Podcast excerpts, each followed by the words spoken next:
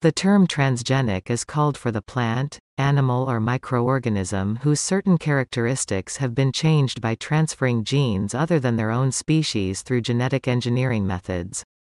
Genetically modified animals named transgenic carry a gene that has been inserted into their DNA by human intervention. Genetic engineering uses lab-created recombinant DNA to impart useful new properties. These processes, done through genetic engineering, can change the amount of a particular protein an animal produces or cause a new protein to be produced. On the other hand, cloning is the process by which a copy of a piece of DNA, a cell or an entire organism is made. So genetic engineering focuses on making directed changes in an organism, while cloning practices attempt to make an exact copy. One of the most important goals of genetic engineering research is to improve the agricultural properties of products produced for food purposes. Transgenic agricultural animals. Agricultural and aquaculture animals have been the focus of many different genetic engineering projects, from increasing yields to biomedical and industrial applications. For example, many studies from the production of products such as meat, milk and eggs that have beneficial effects on human health to the development of more resistant animals against diseases are among the research topics of genetic engineering. The first transgenic animal is a mouse developed in 1974. Numerous genetic studies have been conducted on animals and plants since then. But in this content, I will give examples of the first genetic engineering studies carried out on pigs, cattle, goats and fish, which are the most important animals of the agricultural industry all over the world. Transgenic pigs with increased growth were obtained by genetic engineering studies with pigs in 1985.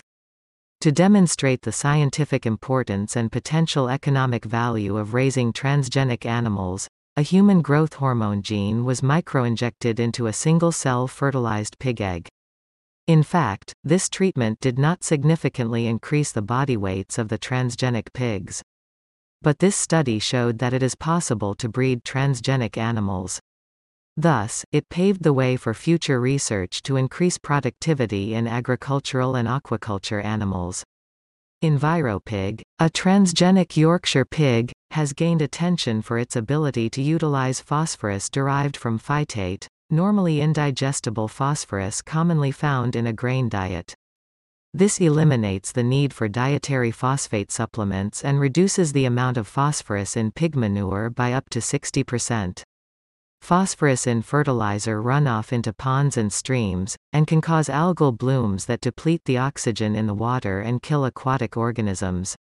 With EnviroPig, the potential of fertilizer to cause phosphorus pollution in surface and groundwaters is reduced.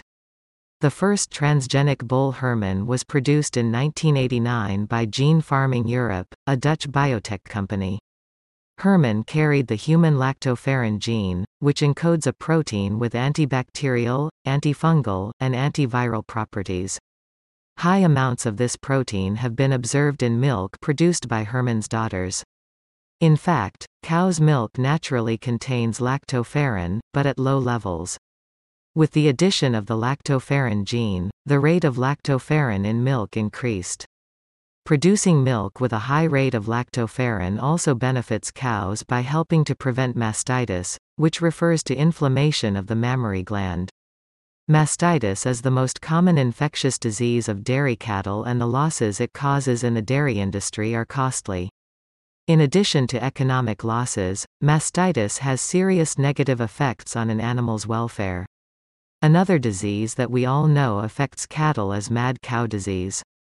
Bovine spongiform encephalopathy disease, known as mad cow, is a deadly, neurodegenerative disease that causes brain and spinal cord impairment in cattle. It is caused by a misfolded protein called prion.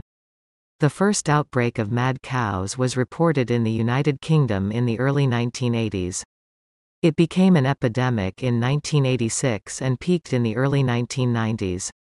In the United States, a company called Hematech announced in 2007 that it had developed transgenic cattle lacking the prion protein that causes mad cow.